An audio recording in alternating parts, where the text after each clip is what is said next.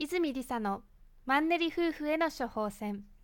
ラブラブな夫婦関係を築く方法。この番組は結婚12年目にもかかわらず新婚みたいにラブラブだねといつも言われるコーチの泉理沙が夫婦仲良しの秘訣について語ったりリスナーの皆様からの質問に毎週直接お答えする番組です。それでは今回の番組をお楽しみください。こんにちは泉理沙です。こんにちは泉正人です。皆さん世界一幸せな国ってどこかご存知ですか？はい。正解はデンマークです。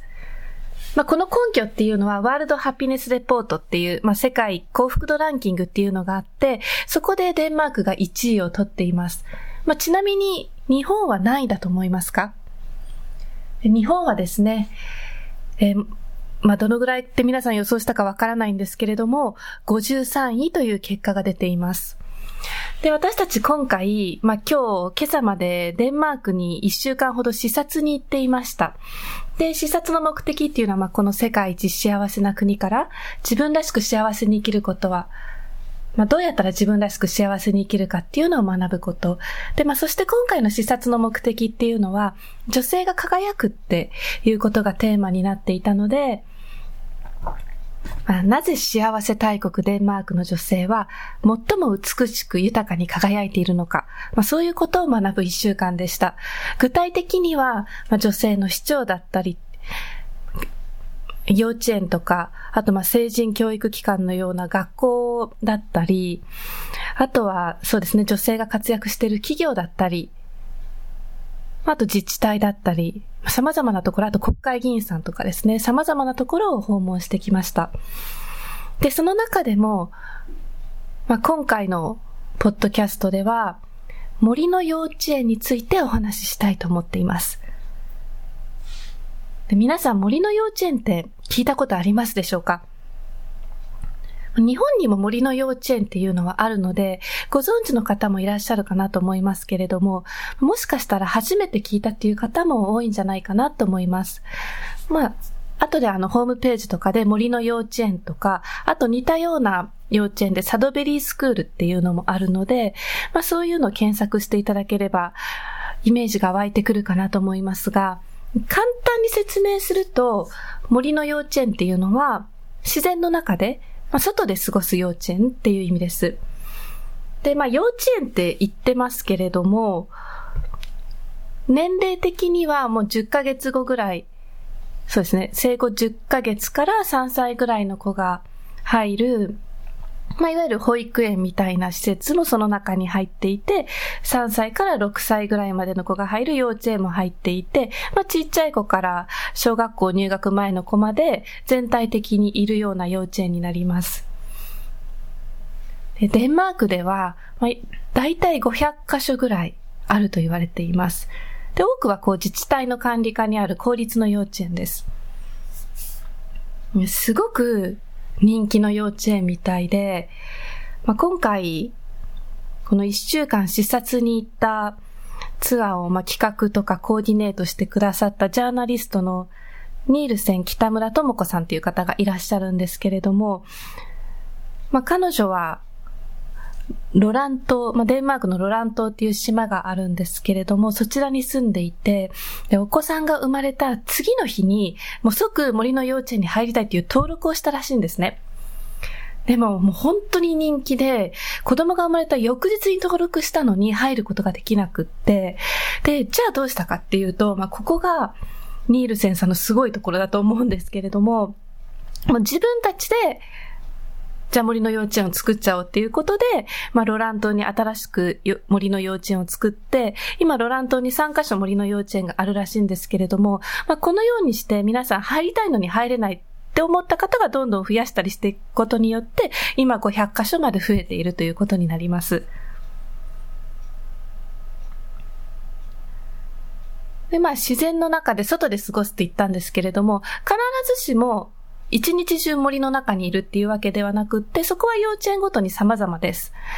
まあ一日中森の中で過ごすところもあれば、森の幼稚園って言いながらも、まあ、自然の中だったらどこでもっていう考え方なので、海だったり山だったり、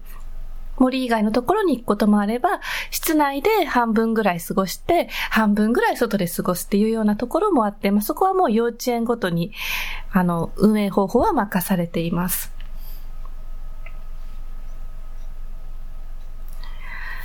で、まあ、どんな、具体的にどんな教育をしてるかっていうことなんですけれども、まあ、今週は何をやるんだとか、今月は何をやるんだっていう大まかなテーマは決まっているそうなんですけれども、もう基本理念としては、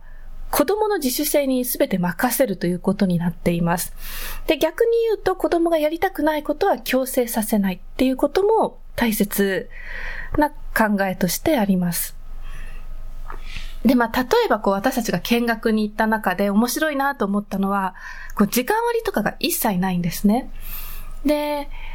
一人の先生が全ての教科を教えるっていうわけではなくて、まあ、そもそも教えるっていう概念がないんですけれども、例えば、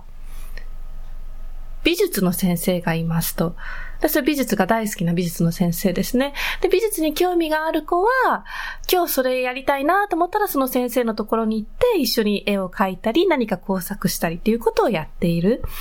で、料理に興味があるなっていう子がいたら、先生が料理作ってるところに行って、もう一緒に一からやっていく。で、ここももう子供の自主性を重んじているので、例えば日本だったら、こう、ナイフを使うのは、包丁を使うのは危ないから使わせないとかっていう考えがあるかもしれないんですけれども、もうそういうのは関係なく、子供がやりたいと思ったことすべて一から先生と一緒に料理を作っていくっていうイメージですね。で、あとは、面白いなと思ったのは、こう一人で遊びたい子は一人で遊んでるんですね。例えば日本だったら、なんかあの子仲間外れにされてるんじゃないかなってこう先生が心配して仲間に入れてあげなさいとかって言うかもしれないんですけれども、まあ、そんなことはなくって、一人で遊ぶ時間っていうのも、それはそれは大、それはそれで大切っていうことです。例えば、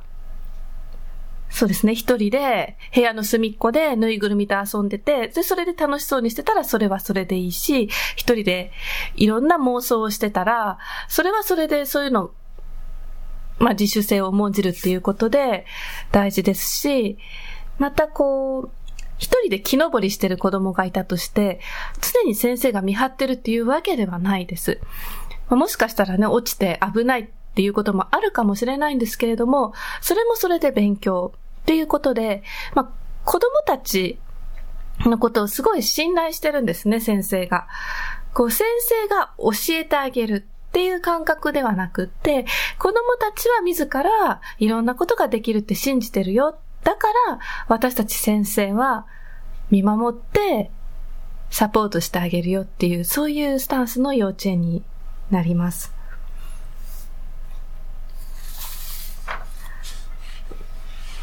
まあ、そうですね。例えばその、森に行くか行かないかっていうのも、今日森に行きたいって先生が子供たちに聞いて、行きたいって言った子だけ一緒に行く感じです。で、こう、まあ、日本だったら、ね、どっか遠足に行きますとか、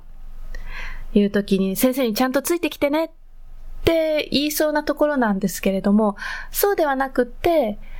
私を見失わないでねっていうふうに先生が子供たちに声掛けをします。まあ、これが、先生が子供たちを信頼しているかどうかっていうのが、すごいよく現れてる声掛けだなというふうに思うんですけれども、まあ、先生が子供たちを守らなきゃっていうふうな感じでいると依存してしまう子供たちを作ってしまうと思うんですね。で、そうではなくって、私を見失い、見失わないでっていうのは前提に、まあ、あなたを信じてるよっていう気持ちが現れてるんじゃないかなと思います。まあ、他にまさとさん、森の幼稚園で面白いなと思ったところってあります？そうですね。えっと、そのおむつ？まあ、小さい子が、もうおむつを、まあ、なくすというか、うん、ね、卒業するっていうタイミングを、えー、先生たちがどういうふうにえー、施していくかっていうのが、すごく興味深かったですね。面白かったですね。あれ面白かったね。うん。うん。あの、本当に、えー、先生が、あの、そろそろやろうかじゃなくて、あなたはそろそろどうなのと。うん。あの問いかけるんですよね。うん、どうしたいって。取りたい？どうしたい、うん、って子供本人に聞くんですよね。そうそうそう。ね、そうすると、子供たちは考えるわけですよね。うん、で、先生が言ってたのは、一人ができ始めると、周りがやっぱり考え、うん、同じような考えをしてくると。うん、どう、どういうふうにしたいのか。うん、で、まあ、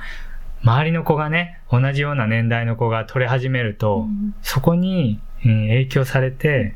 みんなも意識が変わってくるとか。そういう影響がすごくね、えー、自分たちがどうしたいかっていうのが広がっていく。そういうのがすごくいい感じだったね、あれね。うんうんそう、先におむつが取れた子が、あの子かっこいいから僕もやってみたいっていう感じで、自ら進んで楽しみながらやっていくので、まあ、いわゆる日本でいうおむつトレーニングみたいなのをしなくても、もう自然と自分でトイレができるようになるっていうふうに言ってたのがすごい興味深かったですね。そうそうそうトレーニングっていう期間がないよね。そうですね。多分、その、やらなければいけないみたいな感覚ではなくって、おむつ一つ取るにしても、自分がやりたいからやる。そう、あと、やらされ感がないっていうか、ね、やらされ感が全くないですね。ねうん、そこがすごく良かったね。うん。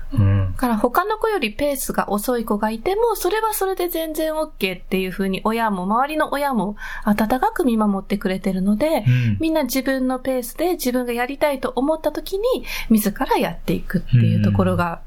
さすがだなっていうところでしたね。うん。感心した、あれは。うん、あとあの、鶏とか、豚とか、ヤギとかいたじゃないですか。うん、あれについて、まさとさんちょっと説明していただいてもいいですか？そうですね。あの、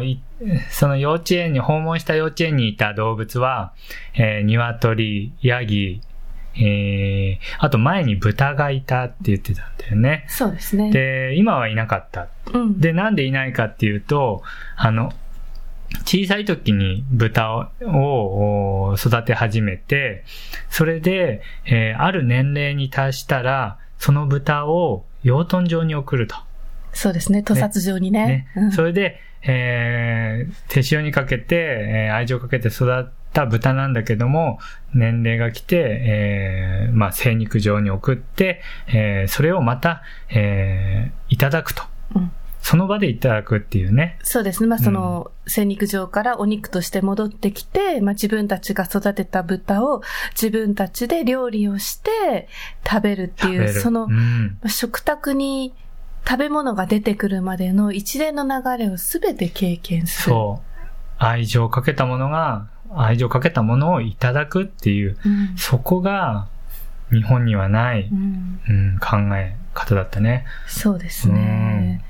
あの、豚の餌も、まあ、自分たちの食事をこう薪を使って火を焚いて作るときに、豚の餌も一緒に作って、まあ、鳥の餌も一緒に作って、それをあげるっていうところからやって、まあ、鳥の場合はもうその場でですね、自分たちで剥いで殺して、まあ、料理をして食べる。から、日本人って、こう食卓にご飯があっても、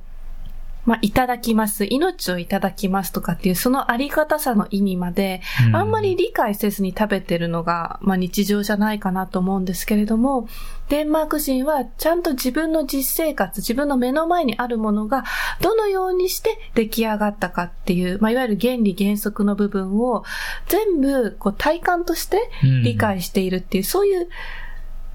そういう日常生活のことを理解するっていうことをすごい大切にしてる教育だなっていうのを感じましたね。うん、あと、まあ、すごくいいところばっかりあるように話してるんですけれども、まあ私たち夫婦に子供はいないんですけれども、もし子供がいたとしたら、私絶対森の幼稚園には預けられないと思った出来事が一つありまして、で、何ですかそれは。あの、まあ、森に遊びに行ったじゃないですか、子供たちと一緒に。で、そこで子供たちがなんか、なんか黒っぽくって長いもの見つけたんですよね。で、先生にこれ何？って聞いたら、まあ、先生たちってすっごい自然なものに詳しくって、これが何の糞だとか、これが何の骨だとか、そういうことも全部よくわかっていて、で、まあそれ、その黒くて長いのが何だったかっていうと、ちょうど今死んだばかりの蛇だと、いうことだったんですね。で、まあ先生がその蛇を捕まえて、まあいろいろこの蛇はね、こういう状況で、まあちょっとその詳しい説明は聞いてないんですけれども。あ、そこはね、はい、あのー、木の切り株の上に蛇が違いがあったんだけども、うん、あの、ところどころね、あの、食われていたんですよ。あ、そうですね。黒くないところありましたもんね。そそれを先生が説明してたのは、鳥、うん、大きな鳥にそのヘビは捕まって、うん、えー、肉を食われていたと。ただそれの残骸がそこにあったっていうふうに説明をしてましたね。なるほど。うん、で、子供たちがすごい興味を示して、まあ順番にそのヘビを手で触って、持ってっていうことをやっていて、そしたら、その中の一人の子供が、すごい蛇を気に入ったみたいで、これ持って帰るって言い出したんですよね。そうそうそう。で、そういう時にどうするのかなと思って見てたら、もうもちろん子供の自主性を重んじる教育ですので、あ、持って帰りなーって言って子供ポケットにほいってヘビ入れて、そう、ヘビ、あのー、ヘビの一部ね。一部ね。そう、全部は持って帰れないから、うん、ヘビの皮の一部とか、そういったものを、ポケッあの、まず手に、そうそう、素手で取って。手にこう渡して、うん、その生徒はポケットに自然と、うん、それを入れたと。で、どうするのって言ったら、家に持ち帰るんだって言ってましたね。そうそうそう。で、ね、これ面白いのが、うん、先生は親にその事実を絶対言わないようにするんですって。うん、で、家に帰って、まあ、パパやママが見つけたときに、これなーにって子供に聞いて、そこで子供との対話を楽しむ。で、まあ、子供が蛇だよって言ったら、どうしてなんか一部だけここ白っぽくって他のところ黒いのとかいろいろなお話をしていく中で、わからないことができたら、あ、じゃあ一緒に調べてみようかって言って、そういう自然のものから興味を持っていろいろ学んでいくっていうことをやるらしいんですね。うん、で、まあ子供が持ち帰ってきたものっていうのは子供のものなので、うん、まあいくら腐敗してたとしても、いくら臭くなっていたとしても、子供が納得するまで親が勝手に捨てるっていうことはしないんだそうです。うん、からまあ子供が蛇に飽きて、もう自分で捨てるってなった時に初めて捨てる。うんだからこれを聞いたときに素晴らしい教育だと思いつつ、私は絶対に嫌だなっていうふうに 思いましたけどね。そうね。無理だね。ね。虫が嫌いだからね。ね。うん。うん、まあ、そうですね。で、このデンマークの教育の中で、すごく大切な価値観が含まれているなと思って、で、それがデンマーク人が大切にしているヒュッゲっていうものなんですけれども、まあ、ヒュッゲってどういうふうに訳したらいいのか、デンマーク人以外の方にはなかなか伝えにくい概念らしいんですけれども、まあ、どんなものかっていうと、人と人との触れ合いから生まれる温かな居心地のいい雰囲気、というふうに、まあ、簡単には訳されています。で、まあ、今回のツアーを企画していただいたニールセンさんに聞いたところ、イメージとしては、まあ、家族みんなで、こう、ろうそくをつけて、夕飯の時間だったりとか、食卓をみんなで囲んで、心地いいこう、まったりとした雰囲気。で、こう、みんなでこう、笑いながら過ごす温かい時間、そんなような感じで説明してくれました。そのお金がかかって、ゴージャスなものっていうのではなくって、アットホームで、居心地のいい空間、そんなものがヒュッケかなと思うんですけれども、まあ、デンマーク人はこのヒュッケという概念をすごく大切にしていて、毎日どれだけこの時間をたくさん取れるかっていうこと、そしてそれを自分の子供たちや孫たちにどう残していくかっていうことをすごい大切にしている。まあだからこそ大人になってからも常にどうやったら心地よく生きられるんだろう、気持ちよく過ごせるんだろう。で、そういうことを大切にしてる。まあそんなのが教育にも現れてるなっていうふうに感じました。で、まあ今回森の幼稚園を視察してきたわけですけれども、まあ、これをパートナーシップにどう活かせるのかっていう観点で、ここからは考えていきたいと思います。うん、うんまさとさん、ね、今回いろんな面白いものを見てきましたけれども、まず森の幼稚園の観点から、どんなことが、まあ、日本人の私たちもパートナーシップに活かせていけるかなと思いますか？うん。まあ、森の幼稚園のいいところを3つ挙げるとしたら、うん、まずあの、束縛されない。うん、で、2つ目が、自分がどうしたいかっていうのを常に問われる。そうですね。で、三つ目が、相手を尊重できる。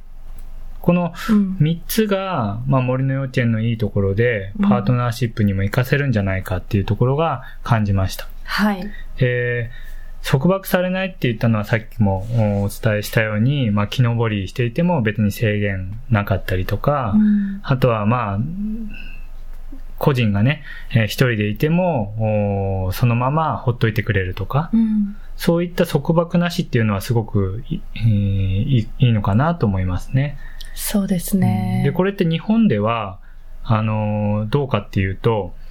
あの、先生とか親が何々しちゃいけませんとか、危険だからダメだとか、ね、あとは言うことを聞きなさい、先生たちの言うことを聞きなさいとか、そういったこう、圧力を自然とかけちゃっているのかなと。それって束縛をかけないとはもう逆行しているような状態なので、自分を抑えてしまうことになるんですよね。なので、そこを抑えずに、まあ、殻に閉じ込めさせずに解放してあげるっていう状態が、まずはデンマークでいいところかなと、パートナーシップにも役立つところかなと思いますね。うん、そのまあ、束縛されないっていうのは、殻に閉じこもらないっていうのがありましたけれども、子供たちからすると、うん、こう、何してても OK なんだって否定されることがないじゃないですか。うん、だから、まあ、自分の好きなことをやっていて否定されることがないから、うん、まあこう自分、あ、自分は自分のままでいいんだなっていう、こう自分の存在価値っていうんですかね。ありのままで自ありのままの自分で OK っていう安心感だったり、自信だったりっていうのが生まれてきてるのかなっていうのはすごく感じましたね。うん、そうだね。うん。うん。それで二つ目なんですが、自分がどうしたいのかを問われるっていうのが、これが本当に、まあ日本人にはない、欠けているところかなって思いますね。うん、で、やっぱりこう、日本では、うん、親とか先生からの束縛が、さっき言ったように束縛があるから、まあ自分を抑え込んでしまって、周りに合わせてしまう。そうですね。ねで、で、その方が、周りに合わせてしまった方が楽だって思っちゃうんですね。うん、そうすると、もう自分の殻から閉じ、閉じこもった殻から抜け出そうっていうのがなかなかできない。状態になってきますね。だから、それを打開するために、あの、デンマークでやってるような、自分がどうしたいかっていうのを、あの、親だったり先生だったり周りが考えさせる。と、解いてくる。通ってくる。ね、そういうのが素晴らしいって。うん、もう本当に、あの、考え、考えなきゃいけないというか、もうそれが自然なんでしょうね、デンマークではね。うん。そうですね。そこがあるから、こう、解決が早いというか、もう自分が主張できるので、えー、より自分が、えー、どうしたいかっていう未来に向かって、えー、無駄な道を歩かずに行けるっていうのが一番だと思いますね。そうですね。うん、うん、どんな時もまず子供に、あなたはどうしたいのっていうふうに聞いてましたよね。そうそう。で、まあそれが大人になってからも自然なので、みんなが自分はどうしたいっていうことを言うのと同時に、大人になってからも相手に対してあなたはどうしたいですかって言って、相手の意見もきちんと聞くっていう、自分の意見を持ちながら相手の意見も尊重するっていう、まあ、思いやりを持つということが自然とできるようになってるんですよね。ねこれって多分パートナーシップでもすごい大事なことで、どちらか一方の意見を言うわけではなくって、お互いの意見を聞く。っていう、まずそこから全てが始まっていくっていうことですよね。そうですね。それがまさに三つ目の相手を尊重できているかという点ですね。はい。はい。なのでこの3つ、えー、束縛されない、自分がどうしたいかを問われる、相手を尊重できる、この3つが、えー、パートナーシップにも有効な、まあ、デンマークから学んだことだと思います。で、この3つがですね、えー、まあ、揃って、で、えー、その根底にあるものっていうものが何かっていうと、それは信頼だと思うんですね。うん、信頼関係。先生と親との信頼関係。子供と先生との信頼信頼関係。で、え、そこが、どんどん良くなっていく。で、もちろん、親と子供の信頼関係っていうのが、えー、構築されているからこそ、そこに広がっていくわけなので、その信頼の輪っていうのが、どんどんどんどん大きくなっていく。それを大きくする要素がこの3つなんだと思いますね。束縛されない。自分がどうしたいかを問われる。うん、相手を尊重できる。そうですね。うん、まさにその束縛されないと自分がどうしたいかっていうのがまずあって、それがあるからこそ、相手を尊重できるっていうところにつながるのかなっていうふうに思います。うん、ちょっとその相手を尊重できるっていうところで補足させていただきますと、うん、まあ、例えばパートナーが大切にしてることを尊重してあげるっていう具体例を一つ挙げると、うん、まあ、それってその、やりたいことをやらせてあげるっていうことにつながると思うんですね。パートナーが大切にしてるものを尊重する。で、まあ、私たちの例でいきますと、私の場合、まあ仕事がすごい好好きだったわけですね。結婚した当初に。で、まず、まあ自分がどうしたいか、自分が仕事が好きだっていうことが明確になっている。で、まあその時に、まあこれがあんまりいいこととしてお勧めはできないんですけれども、結婚当初結構夜中まで残業することがあって、でまあ帰ってきたら私も疲れていて、家事やる気が起きなかった。で、その時に、私はでも今、この時期は仕事に集中したいんだっていうことを、まさとさんに伝えていたので、まさとさんは私がどうしたいかっていうことを聞いて、それを尊重してくれていたんですね。だから私が家事をやらないことに対して、文句を言うってことは一切なくって、まさとさんの方が進んで、どんどんどんどんやってくれるようになりました。で、それも、私はどうしたい？私は今、まあ、この期間は仕事に専念したいっていうことを伝えていたからできたっていうことですね。からまあ、その、まずはじめに自分がどうしたいかっていうのがあるから、で、それを相手に伝えて、そこで対話していくことで、じゃあどうやったらお互いその、自分がこうしたいっていうことをお互いやっていけるかなっていうことを話し合いで探していく。まあそういうことを自然にできているのがデンマーク人なのかなっていうふうに感じました。うんうん。そうですね。うん、はい。はいまあ、今回は森の幼稚園についてパートナーシップに絡めてお話しさせていただきました。で、今週11月6日の日曜日にですね、まあ私たち、まさとさんと私、夫婦一緒にパートナーシップセミナーを開催します。例えばね、こう、夫が家事を手伝ってくれないとか、夫婦間で全然会話がないとか、パートナーに何話しても無駄だと思ってるとか、そういうお悩みがある方もいるかと思うんですけれども、まあそんなすべての悩みに対して、自分はどうしたいかっていうことを明確にしていけば、まあこれらの問題を解消できて、離婚という選択肢を選ばなくても一緒にやっていくことができるようになります。でまあその方法について、まあ結婚してない方も結婚してる方もパートナーシップセミナー対象にしてますので、11月6日にお伝えさせていただきたいなと思っています。で、まあ、あと森の幼稚園以外にも今回いろんなところ訪問してきましたよね。そうですね。まあ、例えばこう、人生の目的を見つけられる成人教育機関、うん、まあ、大学みたいなところだったり、あと女性市長も訪問しましたよね。はい。まあ、彼女ね、45歳で市長の間にお子さんを出産して、産休育休を取って、ですね。で、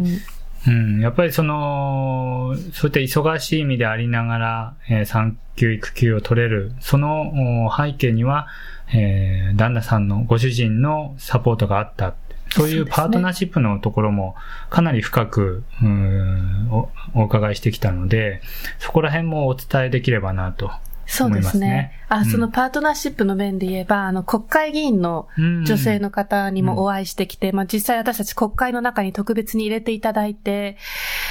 お話を伺ったんですけれども、まあ彼女は、